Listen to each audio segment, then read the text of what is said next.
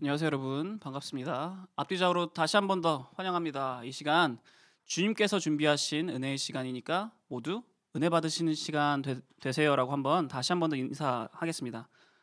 안녕하세요, 은혜 받으시니까 되시기 바랍니다.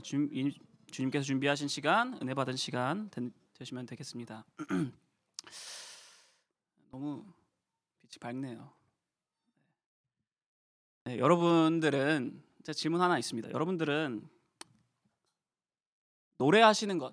노래하시는 것을 좋아하시나요? 노래 좋아하시나요? 아, 네. 사실 제가 알기로는 여기 계신 여러분들 대다수는 노래를 좋아하시는 것뿐만 아니라 노래를 잘하시는 것이라고 알고 있습니다. 참고로 저는 대다수가 아니라 소수에 속합니다. 노래를 좋아하는 하는데 뭔가 이렇게 병에 걸린 것처럼 잘하는 쪽으로는 이렇게 한 걸음을 내딛을 수가 내딛기가 좀 어렵더라고요. 열심히 노력 중이긴 한데. 네.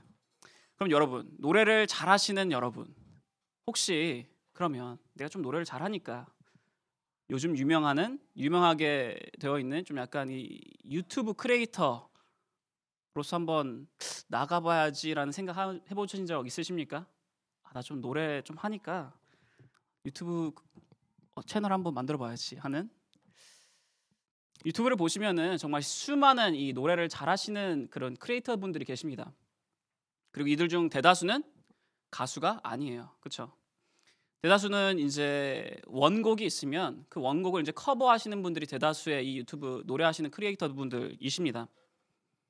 그런데 여러분, 이렇게 커버 영상을 올리시는 이 크리에이터 분들이 어떻게 수익을 창출하시는지 아시나요? 제가 좀 알아봤습니다. 알아본 결과 이렇게 커버 영상을 만드시는, 이 노래 커버 영상을 만드시는 분들의 이 수익의 대부분은 이 영상을 만드신 크리에이터 분들에게 가는 게 아니라 그 수익의 대부분이 그 곡의 원작자에게 가게 되어 있습니다. 아니, 분명히 자신들의 목소리로 자신들이 노래하여 자신들이 편집하여서 올린 영상인데 그 수익의 대부분이 자기에게 오는 것이 아니라 이 원작자에게 간다라는 것이죠. 그 영상의 주인이, 온전한 주인이 자신이 아니다라는 것입니다. 이것은 2차 창작을 하여도 마찬가지입니다. 결국 저작권은 원작자에게 있다라는 것이죠. 우리가 그 원작의 노래를 좀 자유롭게 뭐 커버 영상을 하기도 하고 하면서 자유롭게 쓸 수는 있지만 우리가 자유롭게 쓴다고 하여서 그 노래의 주인이 되는 것은 아니다라는 것입니다.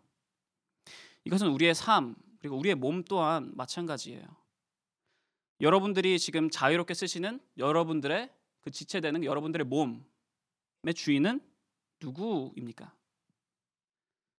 여러분 자신입니까? 아니면 여러분들을 낳아주신 부모님이십니까? 아니요. 주님께서는 말씀하십니다. 여러분들의 몸, 우리의 몸의 주인은 하나님이시다. 우리의 몸은 주님의 것이다 라고 말씀을 하십니다.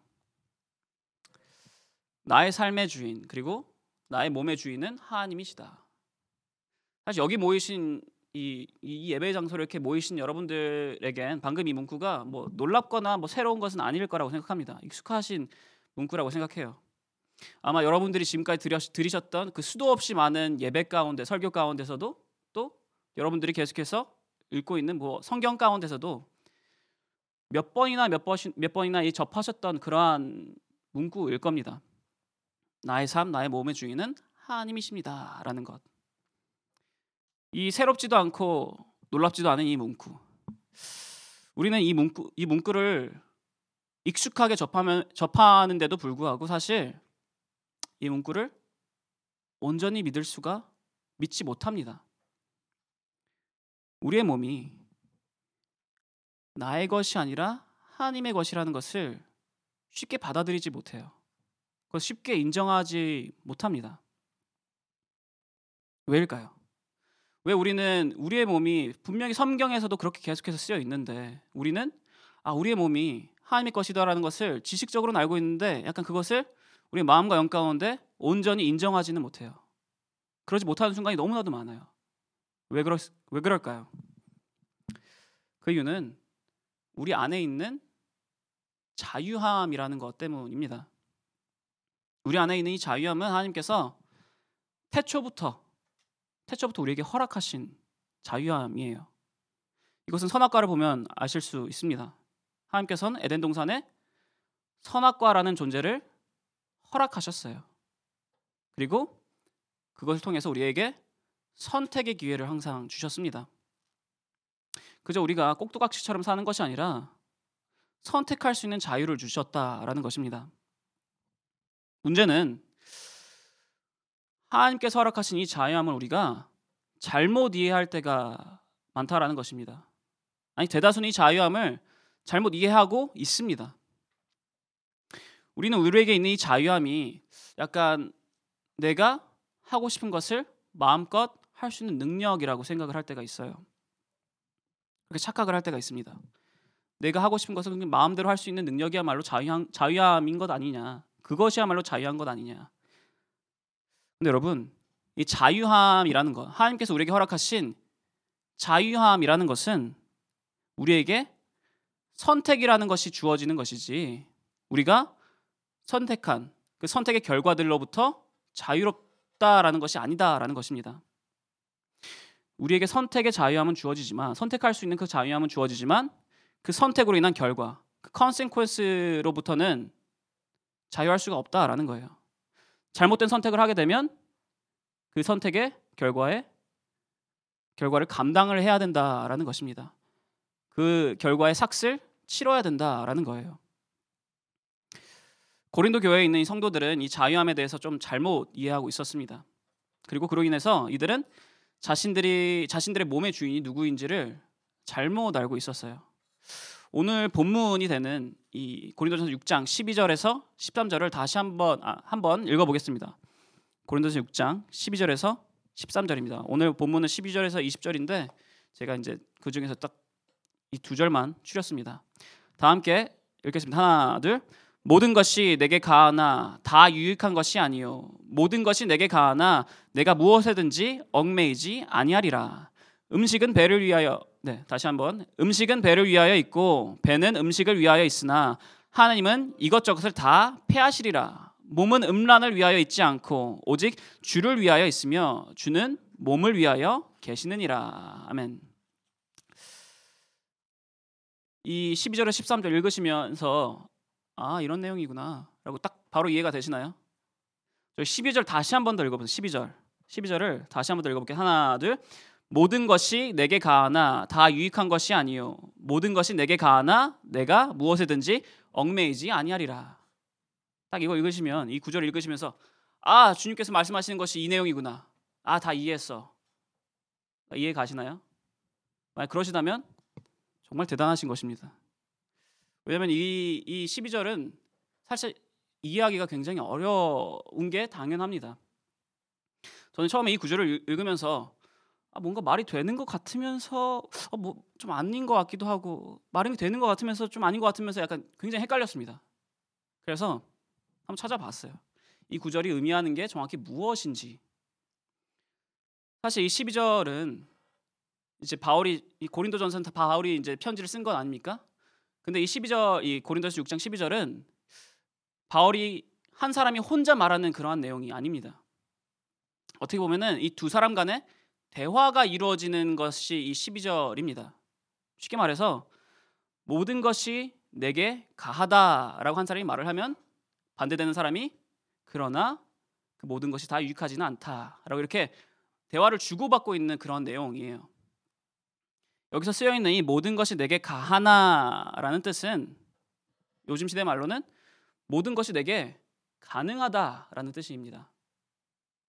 이 모든 것이 내게 가능하다라는 이 의미는 사실 고린도 도시에서, 조금 더 정확히는 현재 이 바울 시대에서 뿌리가 박혀 있었던 그 헬레니즘, 그리스로부터 온 이 헬레니즘 문화에서, 이제 그 문화의 철학에서 자주 사용되었던 문구입니다. 헬레니즘 문화에서는 영과 육, 우리의 소울과 우리의 바디의 이 완전한 분리됨을 믿었어요. 무슨 말이냐면 우리가 가지고 있는 이 육신은 껍질이다. 우리가 가지고 있는 육실은 껍질이다. 약간 예를 들면 사탕의 껍질 같은 것이다. 사탕을 감싸고 있는 껍질이다. 그래서 우리가 사탕이라는 존재를 이제 말할 때는 사탕 껍질 안에 있는 것을 사탕이라고 하지 사탕 껍질까지 포함해서 그것을 사탕이라고 하지 않는다. 사탕 껍질은 사탕 껍질이지 그건 사탕이 되지 않는다라는 거예요. 그래서 우리가 나 자신이 내가 되게 하는 것은 육이 아니라 영이다. 영이야말로 내가 나됨이다 라고 이제 철학적으로 이렇게 풀이를 하였던 것입니다. 그렇게 영과 육은 완전히 분리되어서 육으로 아무리 무엇을 하여도 나의 영에는 나의 소울에는 영향이 가지 않는다라는 것을 믿었던 것이 바로 이 헬레니즘 문화권입니다. 그리고 이러한 이 철학적 이 문구를 헬레니즘에 빠져있던 모든 사람들은 대다수 그렇게 믿었어요. 그런데 안타깝게도 그러한 그들의 철학, 이 세상의 철학이 세상에서만 도는 것이 아니라 이 크리스찬 교회 안에도 들어오게 되었습니다. 그리고 그로 인해서 이 이단의 가르침이 탄생이 되었어요. 어떠한 이단의 가르침이냐? 바로 여러분들이 잘 알고 계시는 영지주의라는 이단입니다. 이 영지주의자들이 믿었던 이것은 이 헬레니즘 문화에서 믿었던 것과 크게 다르지 않았어요. 무엇을 믿었냐면 바로 우리의 영은 구원을 받았다. 그러니 우리가 우리 육신으로 아무리 어떠한 죄를 진다 하더라도 우리의 영의 구원받음은 흔들리지 않는다. 그러니 우리가 육신으로 죄를 수많이 짓고 살아도 괜찮다. 아무리 죄를 지어도 우리의 영은 계속해서 퓨어하고 계속해서 깨끗할 것이기 때문에 너희들 마음껏 하고 싶은 대로 하면서 살아. 너에게는 모든 것이 가능하다라고 얘기를 하였던 것이 바로 이 영지주의입니다. 12절에서 말하는 이 모든 것이 내게 가능하다라는 것은 바로 이 영지주의들의 가르침이에요. 육신으로는 아무거나 해도 상관없다. 너희들 자유해. 모든 것을 아무거나 해도 너희들의 영의 구원 바뀌지 않아. 그러니까 죄를 짓고 살아도 괜찮다. 이러한 말에 이제 바울이 답을 하는 겁니다.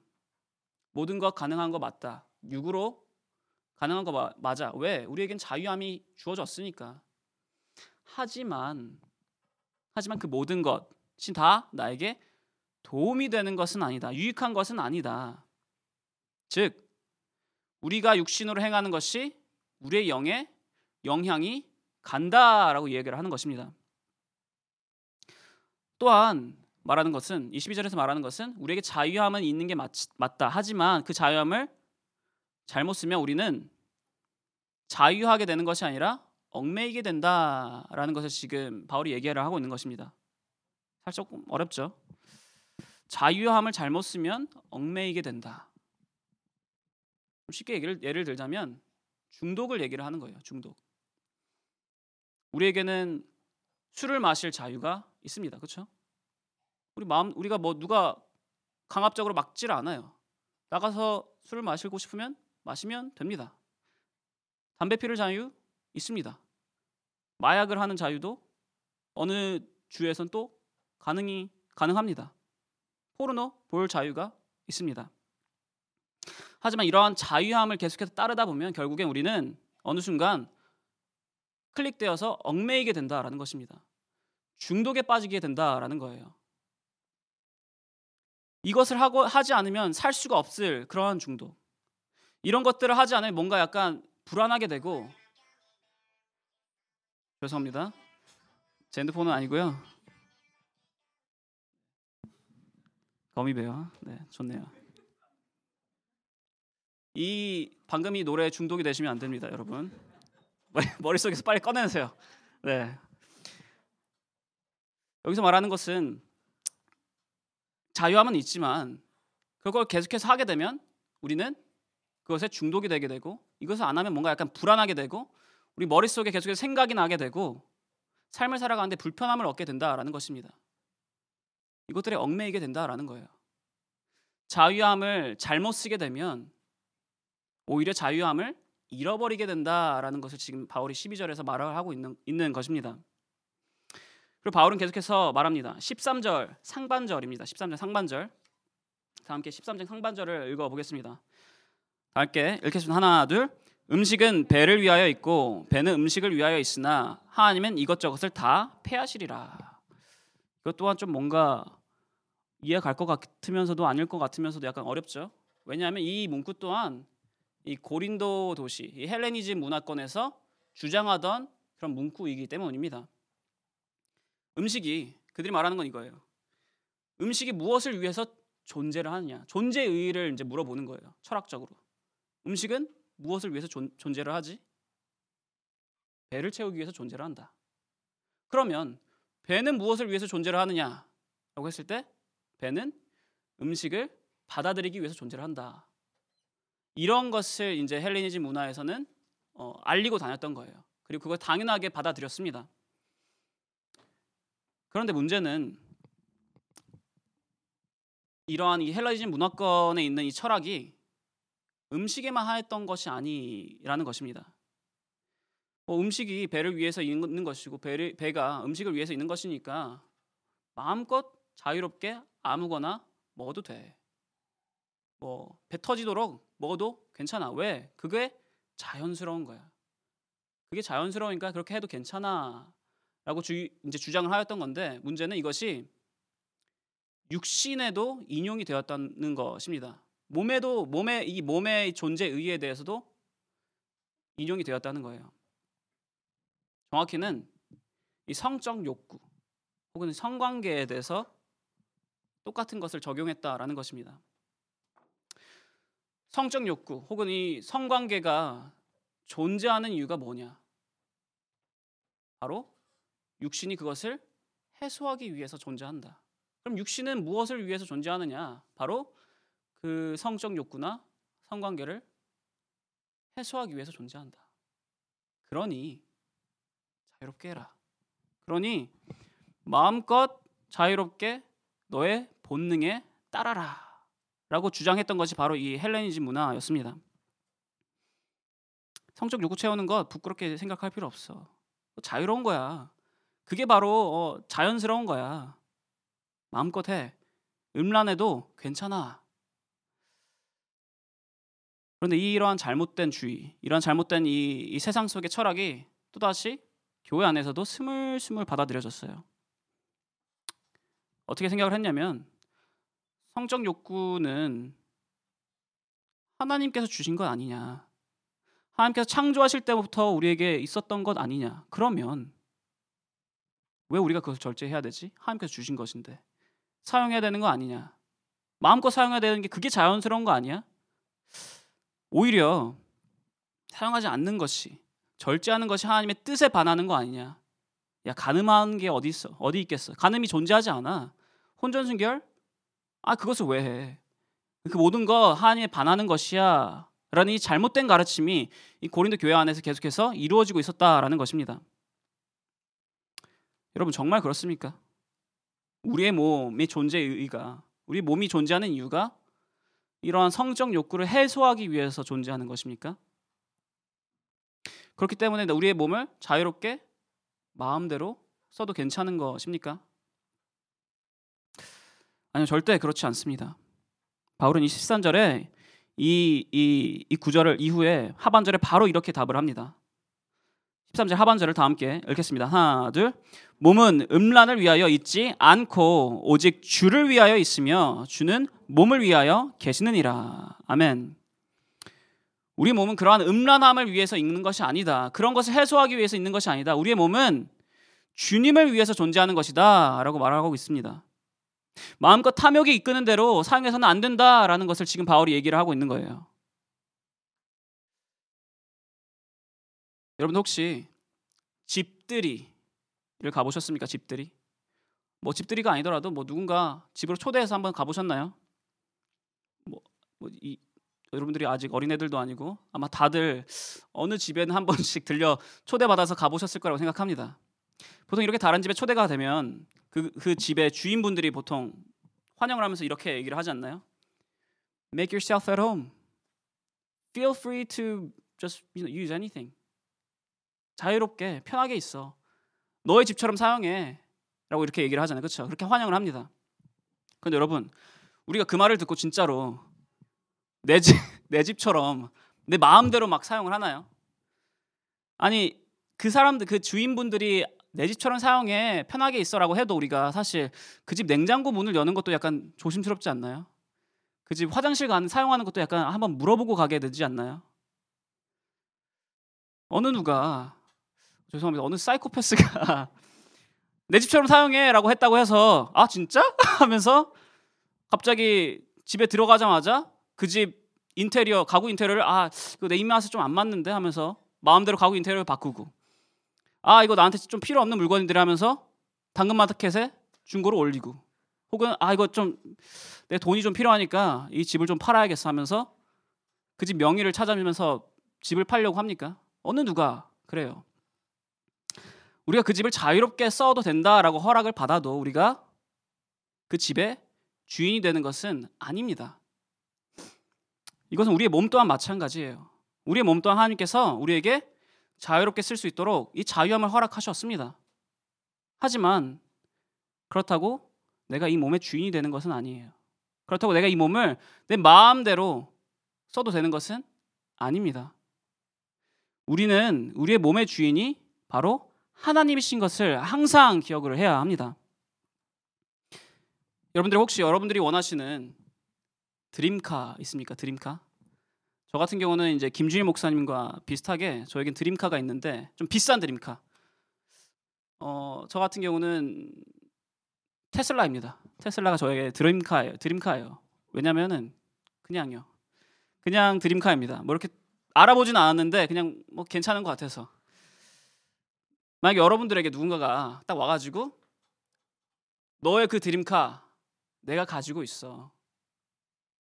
그런데 너 사용할 수 있도록 한번 사용해봐 라고 이제 한다면 여러분들 그 차를 막 험하게 쓸 수 있겠나요? 비싸고 좋은 차니까 빠르게 달려도 괜찮잖아요. 그렇죠? 그러기 위해서 이제 만들어진 차인데, 근데 그럼에도 불구하고 누군가가 잠시 사용하라고 하면 마음대로 사용하지 못해요. 오히려 조심하고 약간 안전하게 운전하지 않겠습니까? 사실 세차도 안 할 것 같아요. 왜냐면 세차하다가 스크래치 나면 어떡해. 함부로 못 쓰잖아요. 그렇죠? 이렇게 다른 사람들의 것들은 조심스럽게 사용하면서 왜 우리는 하나님의 것은 함부로 사용합니까? 왜 하나님의 것은 더러운 것과 죄악으로 채우면서 괜찮다고 얘기를 하고 어쩔 수 없다고 얘기를 합니까? 우리의 몸, 누구의 것입니까? 우리의 몸, 어떻게 사용해야 하는 것입니까? 이것을 오늘 본문 19절 그리고 20절에서 정확히 알려줍니다. 다 함께 19절, 20절. 이 구절 너무나도 유명한 구절인데 한번 천천히 의미를 묵상하시면서 그리고 단어 하나하나를 기억하시면서 한번 읽어보겠습니다. 19절, 20절입니다. 하나, 둘. 너희 몸은 너희가 하나님께로부터 받은 바 너희 가운데 계신 성령의 전인 줄을 알지 못하느냐. 너희는 너희 자신의 것이 아니라 값으로 산 것이 되었으니 그런즉 너희 몸은 하나님께로 영광을 돌리라. 아멘. 아멘. 우리의 몸은 하나님께서 값으로 사신 하나님의 것입니다. 어떠한 값입니까? 영생의 값입니다. 우리가 감히 치를 수 없었던 우리의 생명의 값입니다. 그 값을 예수님께서 피 흘리심으로, 십자가에 못 박히시고 죽으심으로 그 값을 치르셨습니다. 그렇게 우리의 몸은 우리의 것이 아니에요. 그렇게 우리의 몸은 하나님의 것입니다. 그리고 이 몸에 하나님께서 주신 것이 있다라고 하십니다. 무엇인가요? 바로 성령님을 주셨다라고 하십니다. 우리의 몸은 성령님께서 거하시는 성령님의 전, 성령의 집이라고 하십니다. 성령님께서 거하시고 하나님께서 주인 되시는 것이 바로 우리 몸이고 그것이 바로 성전이라고 말씀하십니다. 여러분, 이 성전 어떻게 써야 되겠습니까?